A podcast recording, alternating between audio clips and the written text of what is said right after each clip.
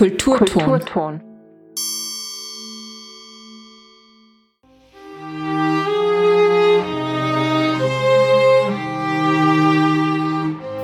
Am Tage, da ich meinen Pass verlor, entdeckte ich mit 58 Jahren, dass man mit seiner Heimat mehr verliert als eine Fleck umgrenzter Erde. Ein Zitat des großen österreichischen Schriftstellers, Pazifisten und Juden Stefan Zweig. Mit diesen Worten hat die Leiterin des Innsbrucker Kulturamtes, Isabel Brandauer, die Präsentation der Innsbrucker Zeitpunkte eröffnet. Die ersten Zeitpunktinstallationen in der Defrecker Straße wurden am 27. Jänner offiziell vorgestellt, am Tag des Gedenkens an die Opfer des Nationalsozialismus. Die Zeitpunkte sind die Innsbrucker Interpretation der in vielen Städten verlegten Stolpersteine zum Gedenken an die Menschen, die während der NS-Herrschaft ermordet wurden.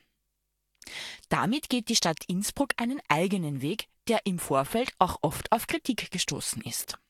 Der Bürgermeister der Stadt Innsbruck, Georg Willi, dazu.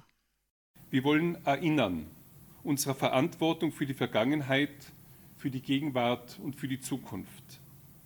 Dabei ist es wichtig, sich nicht nur an die Gräueltaten zu erinnern, sondern auch an die Menschen. Nicht nur an ihren Tod, sondern auch an ihr Leben. Nicht als Nummern, sondern mit Name, mit Adresse, mit Identität, mit ihrer Geschichte. Wir wollen erinnern und müssen dies zeitgemäß tun. Das heißt auch, insbesondere den Opfern gerecht zu werden ihnen zumindest symbolisch zurückzugeben, was ihnen unter der nationalsozialistischen Herrschaft unwiederbringlich genommen wurde. Deshalb wollen wir an sie auch nicht primär als Opfer, sondern als Menschen erinnern. Ich möchte wiederholen, nicht nur an ihren Tod, sondern gerade auch an ihr Leben. Und nicht separiert im Museum, im Archiv, abgeschoben an den Rand der Stadt, nicht auf einzelne Gedenktage beschränkt, sondern alltäglich und mitten in der Stadt. Das verbirgt sich hinter dem Projekt Zeitpunkte.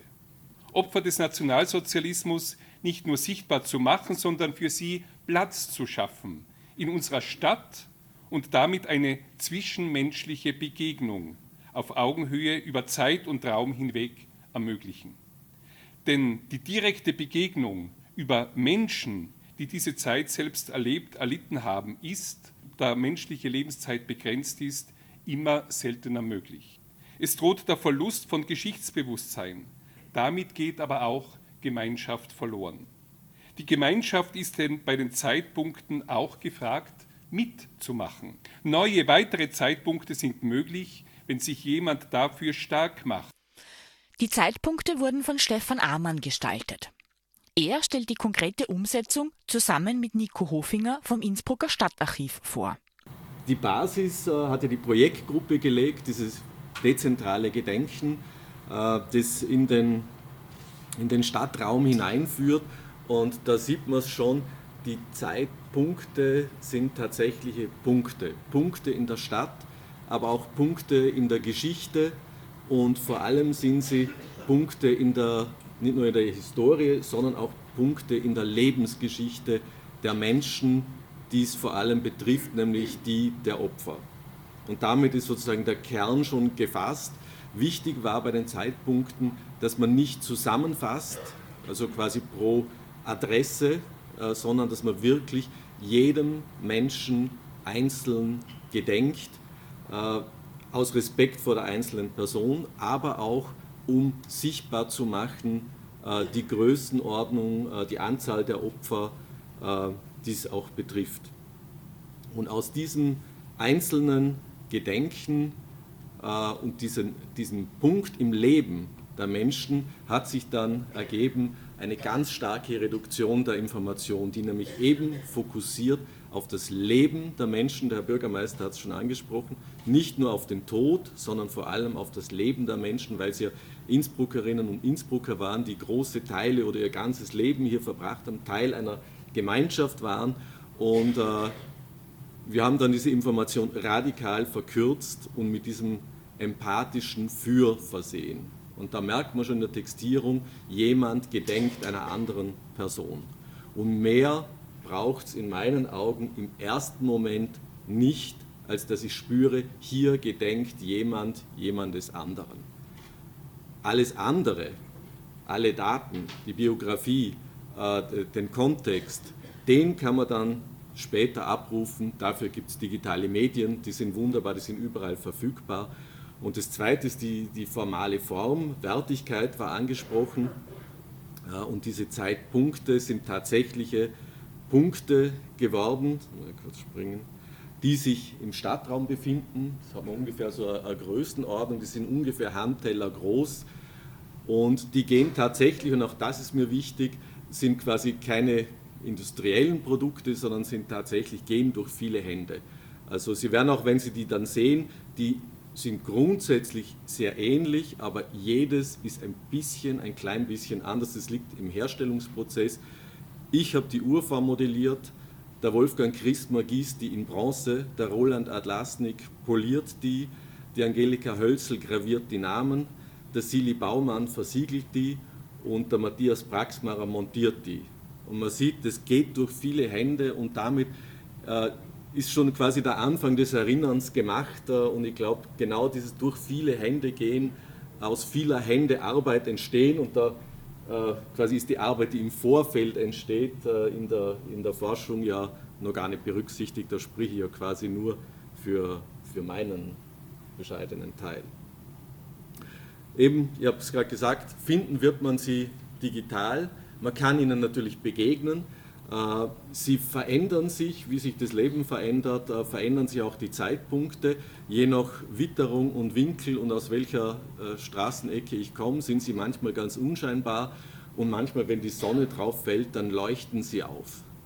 Und ich glaube, sie bereichern das Stadtbild in Innsbruck und sind eine, schöne und zeitgemäße Form, die der Projektgruppe und dem, was sie wollte, hoffentlich entspricht. Ich kann mich genau erinnern, also an den Tag nach der Jury, als der, unser Stadtarchivsdirektor Lukas äh, hereingekommen ist und gesagt hat, wir haben das ideale Projekt gefunden. Und äh, ich bin bis zum heutigen Tag der Meinung, es war das ideale Projekt.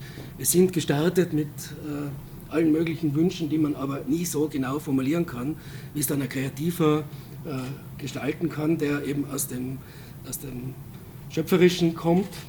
Und äh, ich persönlich bin ein großer Fan von Reduktion und es gibt wirklich keine schönere Reduktion als dieses Für auf diesen äh, Zeitpunkten. Es funktioniert und äh, ja, vielen Dank für, diese, für diesen großartigen Entwurf und für die gesamte Begleitung bis inklusive zur Webseite. Äh, die Webseite braucht es natürlich als starken Begleiter dazu. Und es braucht eben auch noch eine Gruppe von Menschen, die sich äh, inhaltlich dafür zuständig fühlen. Äh, auf keinen Fall vergessen möchte ich dem Horst Schreiber zu danken, der die schwierige Aufgabe für uns gelöst hat, mit der ersten Gruppe an möglichen Biografien gleich den ganzen Fächer aufzumachen. Wir sind heute am 27. Jänner am Auschwitz-Befreiungstag, aber diese äh, Zeitpunkte decken eine viel größere Vielfalt an Personen ab. Äh, wir haben Widerstandskämpfer, Deserteurinnen, äh, eine Zeugin Jehovas, ganz verschiedene Menschen, die aus den unterschiedlichsten Gründen von den Nationalsozialisten umgebracht worden sind. Und wir haben auch eine jüdische Familie mitbedacht, weil es einfach zum heutigen Datum noch sehr gut passt. Dafür hat Horst Schreiber die Biografien erst einmal heruntergebrochen, nachrecherchiert, geschrieben. Und wie geht es dann weiter aus unserer Sicht? Wir hoffen, es ist schon zweimal genannt worden, aber ich sage es noch einmal, wir hoffen wirklich darauf, dass die Leute sagen, ja genau, sowas will ich vor meinem Haus auch haben. Und die Geschichten gehen weiter. Wir haben letzte Woche ein neues jüdisches Todesopfer aus Innsbruck überhaupt erst forscherisch äh, gefunden. Es werden neue Biografien erzählt. Wir haben eine Einschränkung, die sich noch einmal stark von den Stolpersteinen unterscheidet. Das möchte ich an der Stelle auch noch sagen. Wir haben uns da orientiert an dem, dass es in vielen deutschen Städten speziell bayerischen Städten solche ähnliche Projekte gegeben hat. Und da geht es dann am Schluss immer wirklich ums Wording und um die genaue Definition. Und wir haben gesagt, wir schränken es ein auf Menschen, die im Nationalsozialismus zu Tode gekommen sind. Das schränkt es äh, klar ein. Das heißt also nicht jemand, der äh, aus den verschiedensten Gründen, aus rassischer Verfolgung, aus politischen Gründen fliehen musste, nicht jemand, äh, dessen Mann fliehen musste. Also die, also die ganz klare Einschränkung auf die Todesopfer definiert das eindeutig. Da haben wir uns an eine Augsburger Definition gehalten, die uns eigentlich in der Gruppe gleich sehr gut gefallen hat und wo wir gesagt haben, gut, das bricht es herunter, wo das Erinnern auch als Stadt und als Stadtarchiv Sinn macht. Und in dem Sinne äh, geht es dann am Schluss doch wieder um die erzählbaren Biografien, um die einfachen, nachvollziehbaren äh, Texte. Die Website ist jetzt schon dreisprachig, sie ist in Deutsch, Englisch und einfacher Sprache zu lesen. Wir wenden uns an alle damit äh, auch hinaus, äh, um verstanden zu werden mit unserem Anliegen. Irmgard Biebermann erzählt uns nun die Geschichte der Familie Turteltaub, die lange Zeit in der Defrecker Straße 12, also ganz in der Nähe des Rapoldi-Parks gewohnt hat. Wann immer ich hier in der Gegend zu tun habe, gehe ich in die Defrecker Straße 12. Ich bleibe dort kurz stehen, schaue zum Erkerfenster im ersten Stock hinauf und in meinen Gedanken bin ich bei Abraham Gaffney, dem Enkel der ehemaligen Hausbesitzer Amalie und Wolf Turteltaub, den ich oft hierher begleitete, wenn er zu Besuch in Innsbruck weilte. Er war es auch, der in seinen Erinnerungsberichten oder mit seinen Erinnerungsberichten dazu beitrug, die Geschichte seiner Familie zu rekonstruieren. Daher werde ich entlang seiner Biografie jetzt die Familiengeschichte der Turteltaubs erzählen. Abraham Gaffney wurde 1928 als Erich Weinreb in Innsbruck geboren. Seine Mutter Anna Turteltaub trennte sich noch vor seiner Geburt von ihrem Mann Leo Weinreb. Sie heiratete ein zweites Mal. Aus der Ehe mit Salomon Scharf stammten Abrahams Halbgeschwister Boldi und Gitter. Die Großeltern Wolf und Amalie Turteltaub kamen aus Galizien. Mitte der 1890er Jahre verließen sie ihre völlig verarmte Heimat und versuchten ihr Glück zunächst in Wien. 1905 übersiedelten sie mit ihren Kindern Edmund, Eva, den Zwillingen Anna und Ella sowie ihrem jüngsten Sohn Fritz nach Innsbruck. Nach dem frühen Tod der Mutter blieben Erich und seine Geschwister bei den Großeltern.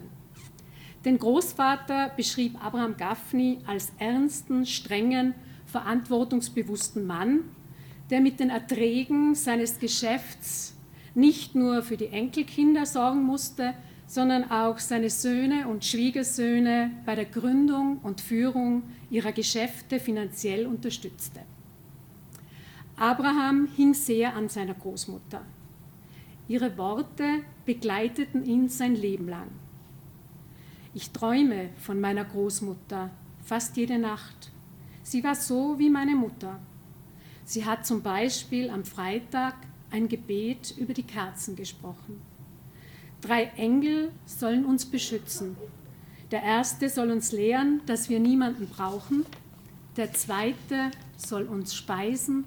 Und der dritte soll uns den richtigen Weg weisen. Im Erdgeschoss des Hauses in der Defricker Straße 12 befand sich das Geschäft von Wolf Turteltaub, das Waren Kredithaus Fortuna. Die Arbeiter von Bradl waren meist knapp bei Kasse und schätzten es daher sehr, dass sie im Geschäft der Turteltaubs auf Kredit einkaufen konnten. Erich verbrachte eine glückliche Kindheit, ging gerne in die Bradler Volksschule und hatte viele Freunde. Von der Schule habe ich bis zur letzten Zeit sehr gute Erinnerungen, sehr viele Freunde, einen guten Lehrer. Das war alles einwandfrei bis zum Schluss. bis zum Einmarsch. Und nach der Schule waren wir im Garten, hinter dem Haus. Und da haben wir Schützengraben gemacht und Krieg gespielt. Und vor dem Haus war der, ist noch heute, der Raboldi-Park. Und da haben wir Fußball gespielt, jeden Tag mit Freunden. Amalie und Wolf Turteltaub gehörten zu den wenigen Jüdinnen und Juden in Innsbruck, die sehr religiös waren.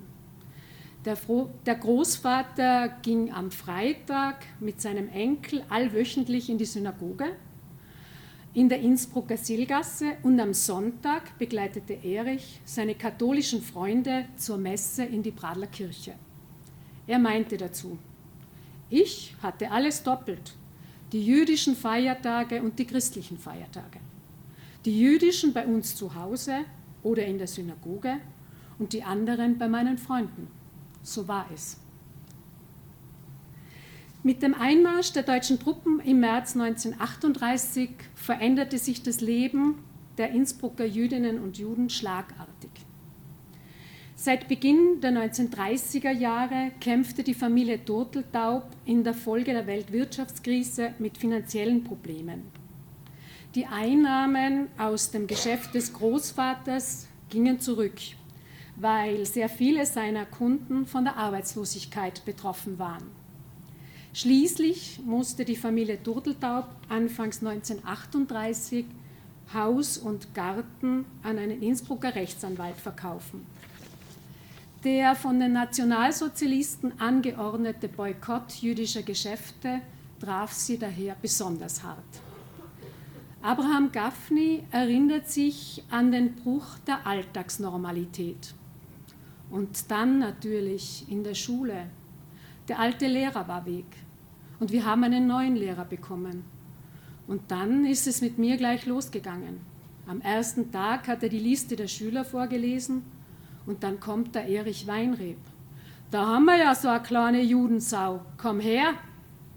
Und dann gleich Schläg. Ich hatte über Nacht keine Freunde mehr. Spätestens nach den blutigen Ausschreitungen in der Nacht vom 9. auf den 10. November 1938, bei denen SS-Leute vier jüdische Bürger ermordeten und auch Wolf Turteltaub brutal zusammenschlugen, war klar, dass Jüdinnen und Juden ihres Lebens in Innsbruck nicht mehr sicher waren. Im Dezember 1938 mussten Wolf und Amalie Turteltaub Innsbruck verlassen. Sie gingen mit ihren drei Enkelkindern nach Wien. Abraham Gaffney erinnerte sich ganz genau. Die Abfahrt von Innsbruck nach Wien, das war mit der Bahn. Und wir haben durch das Fenster geschaut und ich erinnere mich, wie die Großmutter gesagt hat, schaut's gut auf Innsbruck, wer weiß, ob ihr das noch einmal sehen werdet.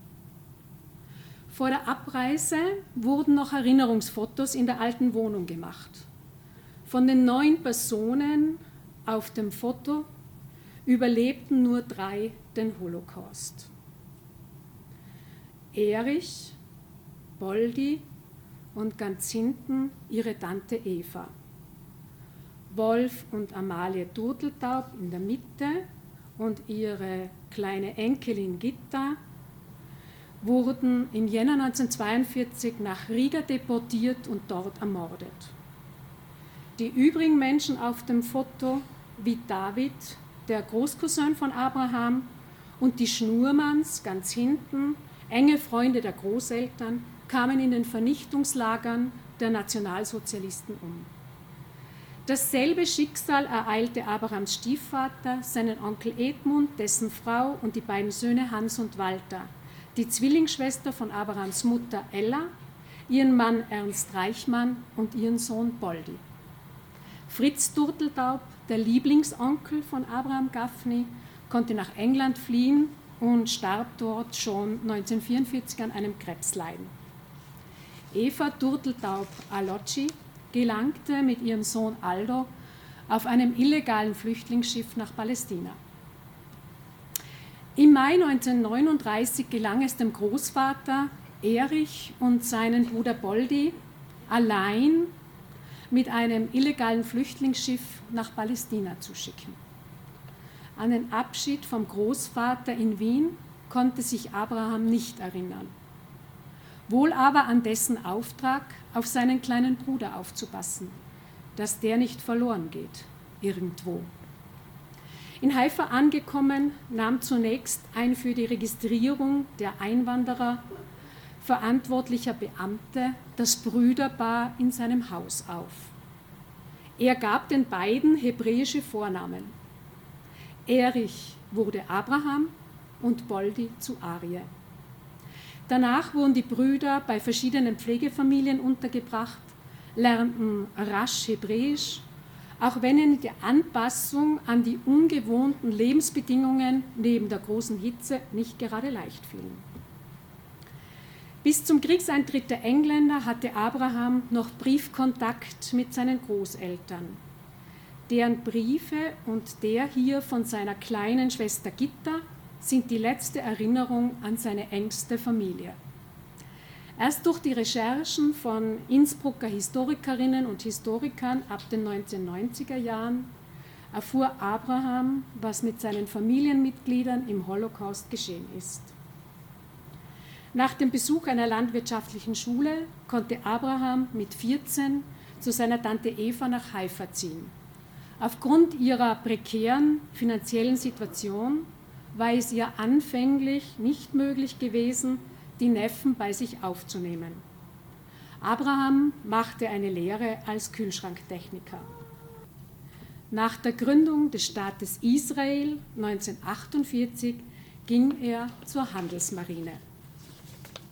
Abraham Gaffney lernte seine Frau Zipora während seiner Lehrjahre in Haifa kennen.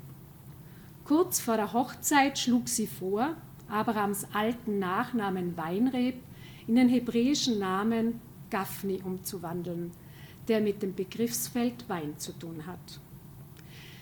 Die Familie, seine Töchter Channa, Galit und Dali, die Enkel und Urenkelkinder bedeuteten Abraham Gaffni sehr viel. Er hat den Kindern und Enkeln seine Geschichte erzählt und alle waren schon einmal mit ihm in Innsbruck. Ich wollte, dass die Enkel sehen, woher sie stammen, woher ich komme. Ich erzähle ihnen von Innsbruck, von den Bergen, aber ich wollte auch, dass sie das sehen. Ich bin ja schließlich dort geboren und das erste ABC habe ich dort gelernt. Bei einem seiner Aufenthalte in Innsbruck Ende der 1990er Jahre läutete er an der Tür der einstigen Wohnung im Haus der Großeltern in der Defriker Straße 12. Die Mieterin, Trude Kübacher, lud ihn und seine Begleiter und Begleiterinnen spontan zu einem Abendessen ein. Seither betrachtete Abraham sie als Teil seiner neuen Familie in Tirol. Bei seinen regelmäßigen Aufenthalten, Besuchen in Innsbruck, war Abraham Gaffney stets bereit, als Zeitzeuge seine Geschichte in Schulen und an der Universität zu erzählen. Er hielt sich gerne in seinem ehemaligen Wohnviertel auf, besuchte seine alte Schule und die Pfarrkirche in Pradl. Ganz besonders freute er sich über seinen wachsenden Freundeskreis in Tirol. Er pflegte diese Kontakte zur alten Heimat bis zu seinem Tod 2021 sehr sorgfältig. Und trotzdem war für ihn klar, ich fahre gerne jedes Jahr nach Innsbruck. Ich habe jetzt Freunde in Innsbruck, gute Freunde. Ich hätte nichts dagegen, jedes Jahr drei, vier Monate dort zu sein. Aber nach Innsbruck zu ziehen, nie im Leben. Nach Innsbruck komme ich für meine guten Freunde, für die Berge, für das Essen und fahre wieder schnell nach Hause, wenn etwas passiert. Wir hören nun einen Ausschnitt zu den Überlegungen von Ingrid Böhler zum Thema Erinnerungskultur. Seit den 1990er Jahren hat sich der Begriff Erinnerungskultur im wissenschaftlichen Diskurs in den Medien oder in politischen Ansprachen immer mehr durchgesetzt. Kritische Stimmen behaupten ja, er sei inflationär geworden. Seine Bedeutung lässt sich auch gar nicht so einfach bestimmen. Die Krux, die Schwierigkeit liegt darin, dass es sich um einen Sammelbegriff handelt. Er begegnet uns daher in vielerlei Kontexten. Erinnerungskulturelle Aktivitäten laufen immer auf zweierlei hinaus. Sie wollen ein ganz bestimmtes Wir stiften und sie verfolgen damit, indem sie sich auf die Vergangenheit beziehen, eine sehr gegenwartsbezogene Absicht. Wie in einer pluralen, demokratischen Gesellschaft verschiedene Erinnerungskollektive nebeneinander und nicht selten in Konkurrenz zueinander bestehen, das gilt es auszuhalten, sind auch die Formen und Medien zahlreich, in denen die Themen dieser Erinnerungskollektive zum Ausdruck kommen und in denen die Themen für die eigene Gruppe und andere fassbar werden. Denkmäler, Gedenkfeiern, Liedgut, Reden, Rituale, das Brauchtum fallen darunter. Gemälde, Fotos, Filme, Architektur und vieles mehr kommt ebenso in Betracht. Dass die Erinnerungskultur eben nicht die alleinige Domäne der Historiker und Denkmalpflegerinnen, der Kuratorinnen und Archivare ist. Damit ist ein weiteres zentrales Charakteristikum von Erinnerungskultur benannt, dass wir, die dem elitären, nicht immer ganz abholde Expertenschaft uns mit dieser Tatsache nicht immer leicht tun, sei dazu gesagt. Genauso richtig ist es aber zu sagen, dass es unsere genuine Aufgabe sein muss, den Ansprüchen auf historische Deutungsmacht, hinter denen gruppenspezifische Interessen und ideologiegefärbte Weltbilder stecken, die differenzierende Analyse, das abwägende Urteil entgegenzuhalten. Die Erinnerungskultur, um die es heute geht, ist eine Antwort auf die Menschheitsverbrechen des Nationalsozialismus. Es geht um unsere eigene belastete und belastende Vorgeschichte als ehemaliges Täterland. Die erinnerungskulturelle Antwort auf diese Tatsache kam spät. Die Zäsur der Waldheimjahre beendete in Österreich die Zeit des Verdrängens und Schweigens. An ihre Stelle trat eine selbstkritische Form der Erinnerung und damit etwas letztlich historisch völlig Neues. Der Bewusstseins- und Wertewandel im Umgang mit NS-Vergangenheit, der sich Bahn brach, hatte auch tiefere Ursachen. Die Generation der Kriegsveteranen trat in den Ruhestand und damit verloren ihre Vergangenheitsdeutungen an Einfluss. All dies lenkte die Aufmerksamkeit auf die Opfer. Plötzlich erschienen sie in einem bislang unbekannten Ausmaß wichtig und sie erhielten Gehör. Und binnen kurzer Zeit wandelte sich die Verantwortung für den Holocaust zu einer europäischen Angelegenheit. Dass diese neue Gedächtnis- und Erinnerungskultur, die in den letzten drei Jahrzehnten entstanden ist, unter dem Druck internationaler Entwicklungen zustande kam, und nicht als höhere Einsicht gewissermaßen vom Himmel fiel, ist mir wichtig zu betonen. Sie meint außerdem, wie viele erinnerungspolitische Projekte hat auch dieses eine nicht ganz konfliktfreie Vorgeschichte. In diesem Fall ging es weniger um das Anliegen selbst, sondern mehr um das Wie. Sollte es auch in Innsbruck die bekannten Stolpersteine, die der Künstler Gunther Demnig seit 1996 verlegt, geben? oder sollte ein anderer Weg genommen werden? Im Herbst 2020 trat eine Arbeitsgruppe zusammen, in die mich Lukas Morscher einlud. Wir haben es uns nicht leicht gemacht, diskutierten für und wider von Stolpersteinen und versuchten darüber hinaus Szenarien der Organisation und Umsetzung zu skizzieren. Opfer sollen auf würdige Weise geehrt und dem Vergessen entrissen werden. Das Bedürfnis nach Information und Aufklärung soll ebenfalls befriedigt werden. Barrierefreiheit und andere Anforderungen sind zu erfüllen. Und für all das gilt es, ästhetische Antworten zu finden.